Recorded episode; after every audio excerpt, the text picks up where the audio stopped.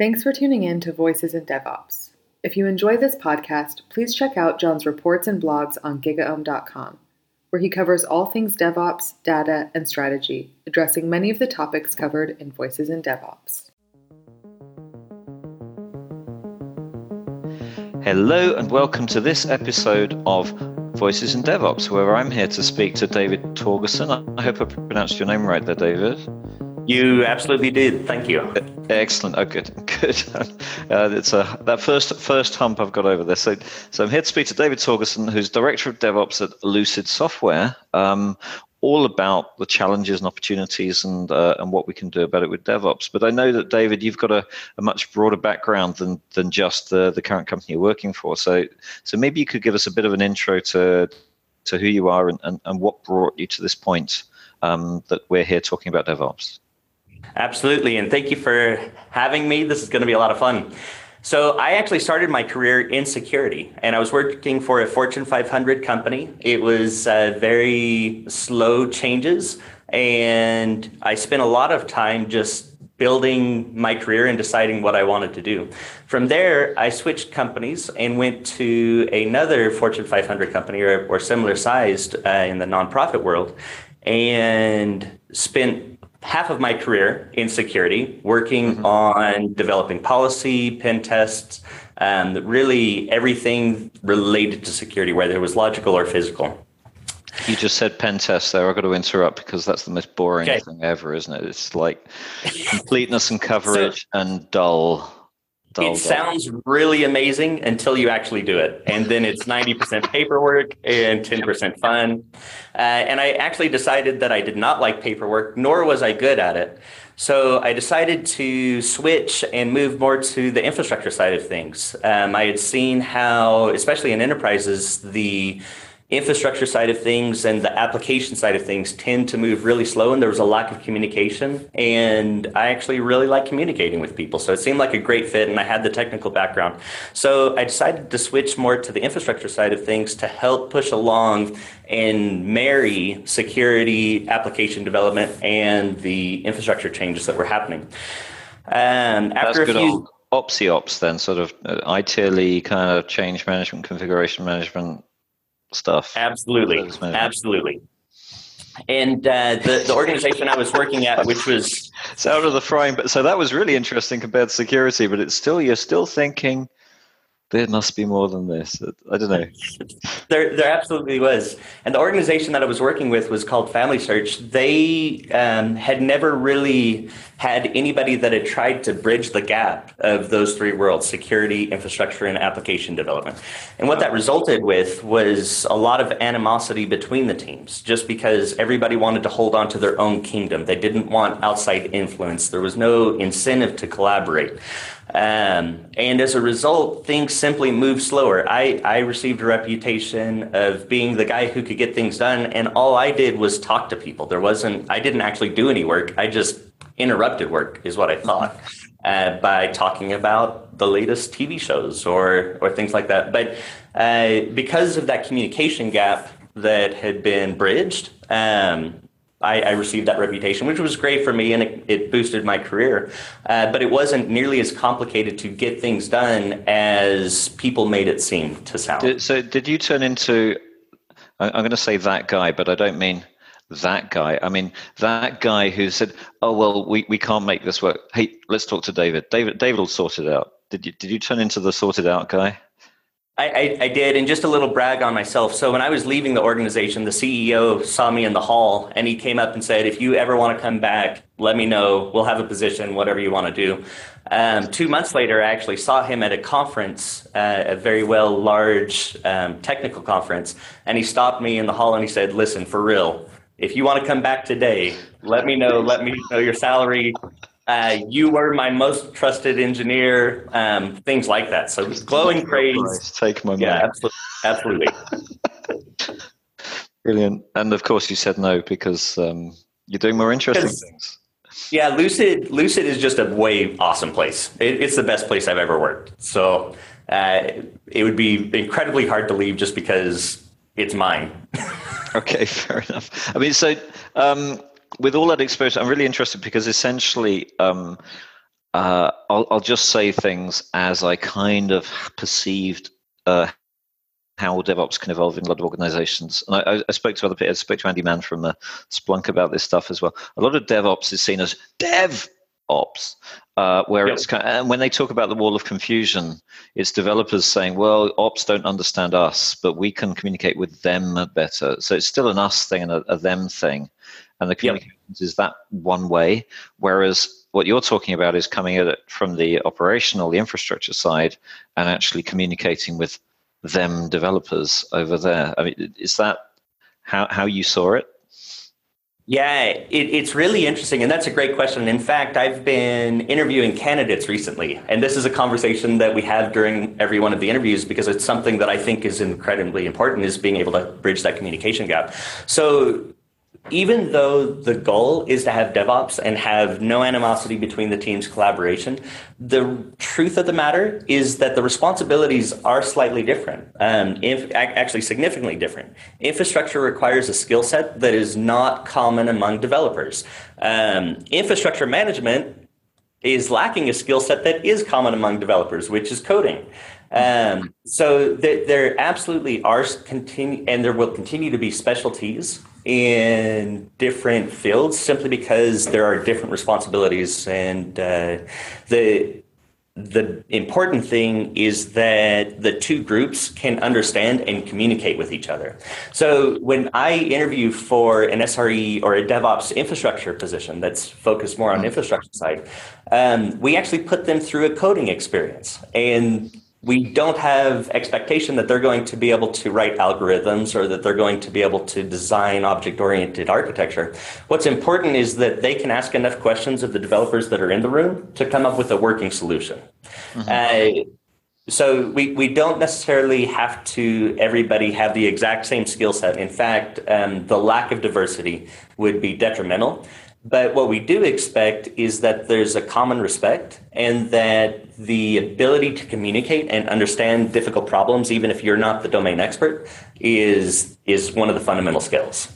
So, funnily enough, uh, uh, as a complete aside, I was just talking to my daughter at lunchtime, and she said, uh, "There's this guy who's now the CTO of the company that she's working for," and she said, "But he had a music degree."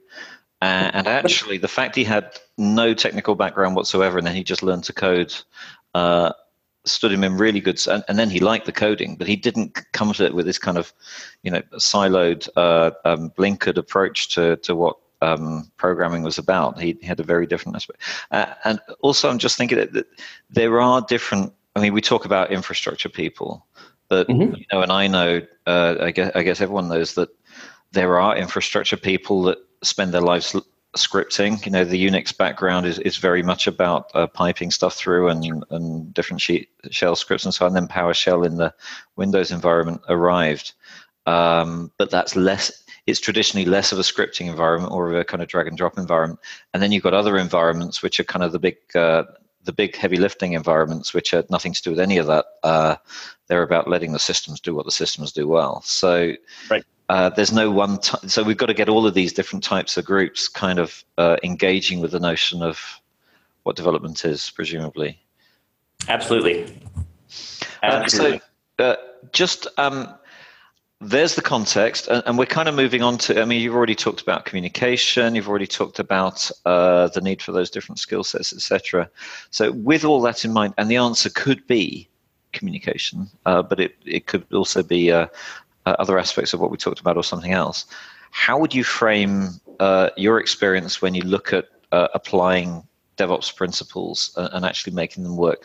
What would you see as the, the, the, big things that are getting in the way of that now in, in the kinds of organizations that you know and have worked with? Uh, so honestly, it is the um, the pipe dream. So you, you talked about DevOps being uh, this magical land where everybody sleeps at night all the time and there's no weekend work, no after hours work.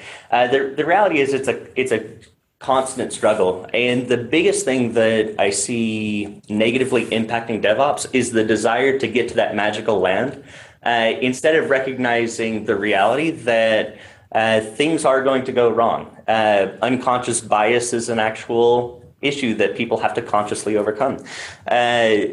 For example, Mm. One of the things that I see a common mistake, especially around SaaS organizations, is to not have um, any sort of specialty positions. Let's just hire developers and have developers fill all positions. So, uh, developers typically have gone to a school, they've typically done quite well in the school. Uh, and they're incredibly smart. They're capable of learning how to be a database administrator or to scale back-end code.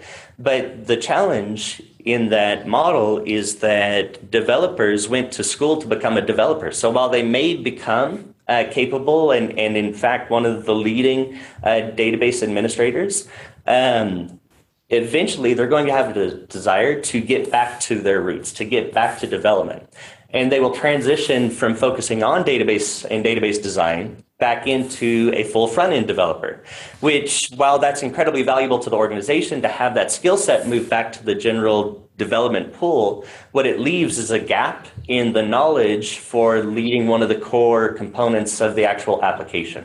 So there, there has to be a balance between those who have specialty knowledge and those who are generalists the generalists absolutely can and should move around the organization, but there have to be those staple positions to help bring consistency through the organization. So the biggest challenge that I see with DevOps today is that we've swung the pendulum too far to where we are just saying everybody should be a generalist.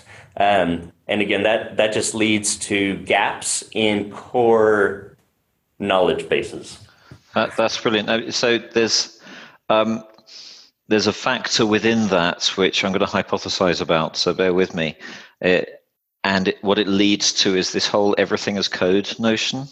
So mm-hmm. um, th- there's something that we have a, a we have a cognitive ab- ability. Uh, so if you're a if you're a policeman, if you're a cop, you see everything from the through the the the eyes of what a policeman. So you know they were walking down the street at, th- at three miles an hour, and then uh, etc. cetera, et cetera.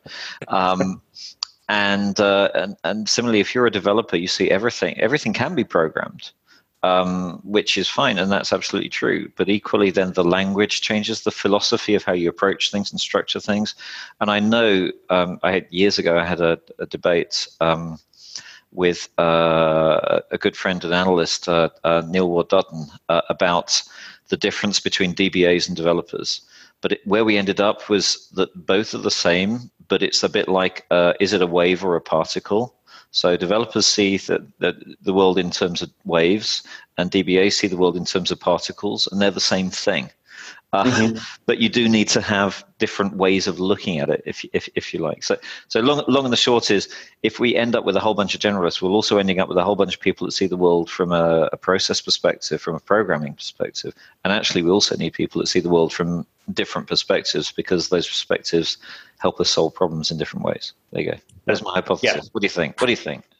Absolutely, I, I, completely agree, and I also think it's important that getting back to the communication, that um, each generalist or specialist can represent the world from a different view. Even if they're doing it poorly, it's important that they're capable of at least understanding the hypothesis hypothesis of the opposing environment. Mm-hmm. So, if that's the case, so we, have got a we've got a two phase thing. What the first is enable people to get very good at the specifics of what they do. The mm-hmm. second thing is then enable those groups to uh, communicate with each other. Um, and uh, because I, I, think the first thing is also if, if you apply it too much, you end up with the old siloed environments that, that we've traditionally seen. So security people over in their lobbies um, doing security and hating everyone because they keep breaking things, etc., which is which is wrong as well. Uh, but you're, what you're saying is the pendulum swung too far the other way. And how how does that then? I mean, what, what what's the answer? Is the answer uh, literally, as you say, just to, to, start talking about game shows and uh, um, um, have shared shared packed lunches, or how have you? Is is it a staged approach? Um, uh, what what would you apply as a solution to that? Uh, so, un- unfortunately, this is where the answer gets complicated. There's not one solution that you can apply. Uh, people are different, they respond to different things. Mm-hmm. Um, I have worked with people that absolutely love going to lunch every day. Um, I have worked with other people that absolutely hate talking to people. Um, just because they're incredibly uncomfortable doing so. We are in that uh, industry, aren't we? Yeah. we absolutely are. Uh, so it's important to find a balance, but not cater to any one type of person. Um, again, the diversity in the environment is what really drives the innovation. If you can get different minds in the same room uh, communicating, it's it's incredible what, what can happen. So, just a really quick example. We went through an exercise where we wanted to move to continuous deployment a few years ago. And we had gathered the information, and several of us went into a larger group to present the plan of saying, we want to get continuous deployment. Here are the reasons why, here's the benefits, here's the risks. Um, within five minutes, the entire room was yelling at each other, and that's not an exaggeration. There was 20 people in the room, all having 10 different arguments. Uh, so after 15 minutes, we decided to stop and we wanted to answer two questions. Define continuous deployment, define continuous integration. Just come up with a one sentence definition. Everybody come back. We're going to adopt two statements. Uh, so we, we came back and scheduled an hour long meeting to literally just adopt two sentences. What does continuous deployment mean? What does continuous delivery mean? And once we had those base definitions, we were able to have a productive meeting. But going back to people see the world through different views, um, continuous deployment was a term that meant something different to everybody. So even though we all thought we were talking about the same thing, we, we absolutely weren't. So one of the things that we have learned from that experience is the importance of having definitions. Now, when we're proposing application changes or infrastructure changes or even changes to the organization, we always come up with a proposal, a document proposal in writing that everybody has the opportunity to review. And if they disagree with the definition, they're able to adjust that. And again, going back to the communication, I know I keep harping on this, but for me, that's what I see the true success in uh, tearing down those communication gaps and tearing down the animosity is simply having a common ground of terms that everybody accepts because that's a building block. Even though we're speaking different languages, we have a building block that we all uh, generally or genuinely and generally understand. Oh man, there's so much in that. Um, it, I, I, said this podcast should be 20, 30 minutes. We could literally spend five hours now. I'm sorry, you, you you've broken it. Uh, but but the whole uh, uh, it takes me back to a conversation I was having with a, a, a an oil company. Um, they said they can't even define. Um, oh, it was it was it was um, it was one of the uh, wherever you get oil from, whatever that term is, no one could agree what that term was. And it was an enterprise architect, and he said, if I don't, if we can't even define what it is that where it is we're getting oil from, what chance do we stand with any other word? Because that's what we do as a business. Um, but th- I, I think that the the thing that I'm unpacking in my head as you're saying it is we all use the term DevOps. We all use terms like CI/CD, et cetera, et cetera. And in some ways, those are the most boring ones. We're already moving on to value stream management, to uh, uh, something uh, as code, or you know, um, whatever containers, Kubernetes, etc. As though we've already agreed those basics. And what you're saying is just uh, forget forget assuming that we've agreed any of those basics. Just go right back to the room. What do we mean by that? And people might go, "Oh man, what do you? Yeah, we don't have to talk about this stuff." And you go, "Okay, you give me your definition, and then we'll see where we see how we get." And if if everyone does agree, it's ten minutes. That's right. That's so, absolutely right. And uh, so, t- take, taking that forward, then um, I'm kind of thinking that that was the most profound thing. We're kind of done. So nice to speak to you then. That was great. Thanks. That was David. Yeah. See you next time. Uh, I mean, but where, where do you where do you end up with that? I mean, because we don't want to end up with this. The whole point of agile and uh, um, all that stuff is you don't end up with these huge Zachman framework style complexity of uh, you know data dictionaries and, and, and so on and so forth. So how do you make sure that you don't kind of get locked into a uh, the old school way of, that you keep the keep the new without making it all look awfully like the old i guess is the question. Yeah absolutely. So uh, when i joined with lucid sorry after leaving family search i joined lucid. That, that was going back to your original question and finishing yeah. that story. I went from family search to lucid. Uh, when i joined lucid i was hired on as the first devops guy at lucid. In fact i kept that as my official job title as long as people ops let me Uh, and it wasn't until recently that they wanted me to actually have a real title. Uh, I know. I, I like my first title more. But when I joined, there was 23 people in the office. Now there's over 500. Uh, when I joined, we had a couple of million users worldwide. Now it's over 20 million. Um, the growth that Lucid has experienced in the time that I've been here has just been remarkable. But one of the awesome things that and one of the reasons that I really like Lucid is I've been able to help build it from the ground up. When I walked in, I was the DevOps and I was security and I was IT and uh, if it wasn't actually writing code that users used or selling uh, to our customers, that that was the scope that I had. And I had worked in environments that um, simply did not work well together. There was tons of animosity. There was, um, and the animosity led to things just being incredibly slow. Uh, tasks that should take less than an hour would take weeks or months. Um, in one case, over six months just to get a server turned on because of all of these arbitrary roadblocks.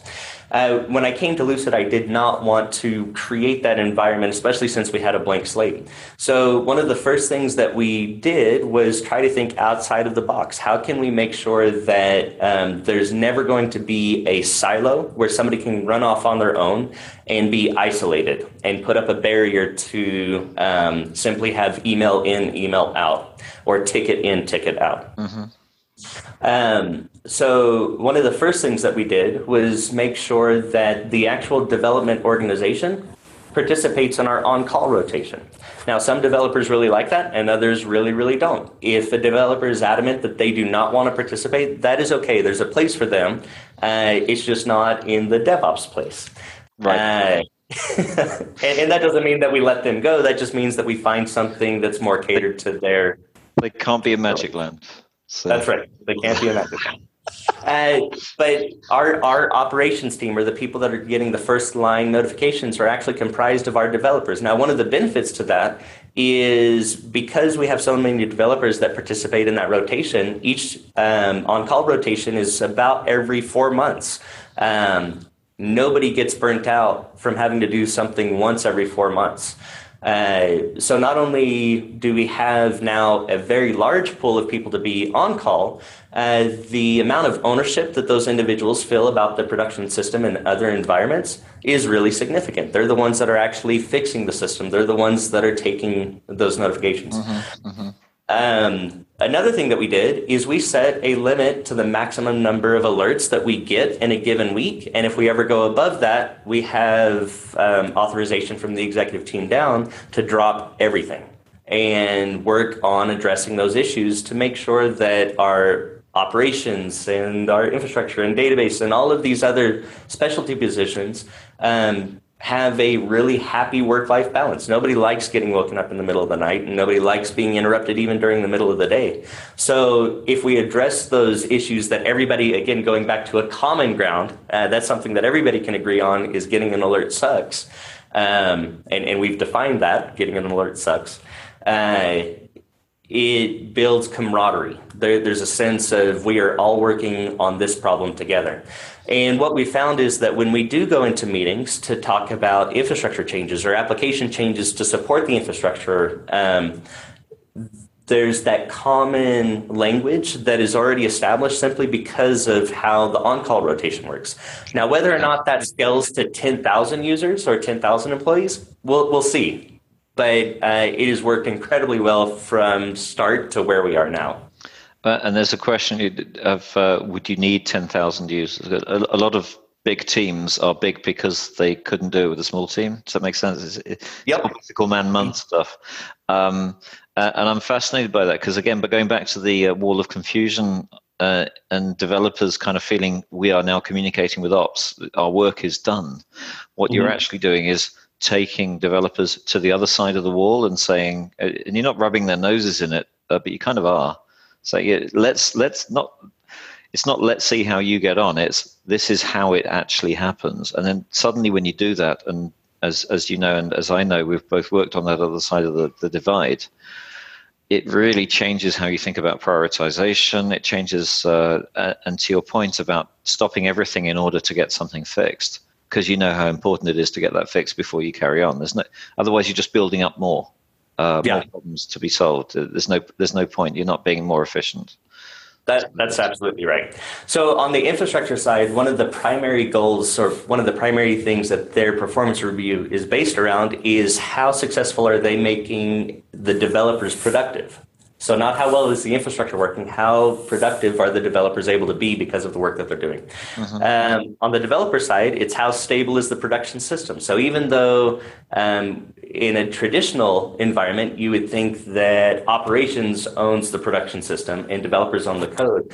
Uh, while the developers write the code and the infrastructure team actually pays for and manages the infrastructure system, what they're rated on is how successful are the developers at their job. And the developers are rated on how, how stable is the production system and how happy are the end users, um, which again encourages that cross support between the groups. Excellent. A question for question for you. Um, which uh, feel free to talk more about that stuff. And it, it but it, wrapping around that is uh, the whole notion of automation. So um, obviously, we we talk about automation helping make the, the developments more efficient. We also talk about automation uh, in a way, or, or I've certainly heard it talked about in that kind of no ops. You don't need operations anymore. You can automate everything, and it all just dynamic dynamagically works. Uh, how do you perceive the realities of automation across the across the two sides and and actually you know enabling enabling the two sides uh, so the thing that i have seen the biggest detriment to that is fear that that is going to compromise anybody's job. Um, if they it, I, have talked with so many people that are scared that automation is going to get rid of their job uh, and i think that is incredibly foolish. If you're if those tasks are automated that means that you can spend more time doing things that you actually enjoy like research or improvement. Uh, at lucid we try to automate everything. Um, and that's one place that the developers typically significantly outshine uh, people with the more traditional infrastructure background. Uh, so our infrastructure team has actually been tasked with enabling developers to automate the infrastructure. So provide the tools, provide the mechanisms for the application to automatically scale. Why are we doing this manually? Um, there are triggers, there's things that we can monitor that can automatically do that for us. Let's do it. So automation is absolutely key. It's absolutely important. It just makes that's a place where you can actually get to a magical land, and it is glorious. and and interestingly, to link back to uh, what where we started on this, it was uh, you moving through a series of uh, uh well, I added the le- level of boredom, so so it, mm-hmm. you know, I was feeding you a line there, uh, but it does automation from that point of view does remove the boring because it removes the boring stuff first, obviously, because the hard the, the harder it is to automate, the more interesting it is anyway, and the more it needs that manual intervention. Yep. So I, I don't know why anyone should be scared of removing the stuff that's really, really dull uh, from their lives. Absolutely. And the reality is, if you can automate it, it's reproducible. Uh, if something is incredibly difficult, if it's going to take weeks to do once manually, that should probably be a good indication that it needs to be automated. Because mm-hmm. if there ever is a failure, it's going to be weeks before you can replace it. Oh boy. Yeah, ab- absolutely right. Okay, good. I think we should wrap up there. I think that's okay. We we talked about uh, um, the overall uh, complexity and uh, uh, seeing it from the operational point of view rather than seeing it from the development point of view. We talked about the whole importance of having definitions in place, and then uh, taking uh, developers and uh, I mean, what I've really taken out of this is is how to opsify the whole DevOps scenario, and then you can start to apply automation to it without taking away from the fact that we, we we're always going to need people. My goodness, aren't we always going to need people? Are there any kind of last thoughts that you have that you just want to leave people with? Um, don't do that, do this kind of stuff. Uh, honestly, DevOps is not a technical problem. That, that's the takeaway. It okay. is a communication problem. So it all starts, middles, and ends with communication. And uh, well, thank you very much, David, uh, for your time. And uh, I once again have learned a whole new perspective on this. So, so, so th- I, I, thank you from the bottom of my heart, and uh, I hope our, our listeners have enjoyed that as well. Uh, everyone out there, thank you for listening, and uh, do tune in next time. But uh, David, thank you very much. Thank you. This was fun. If you enjoyed this episode of Voices in DevOps, please check out the other ones. Scaling DevOps for the Enterprise is the focus of a recent report Jon wrote for GigaOM Research. Find out more about how digital transformation is evolving, download the single report or subscribe to GigaOM Research for future forward advice on IT operations and business strategy.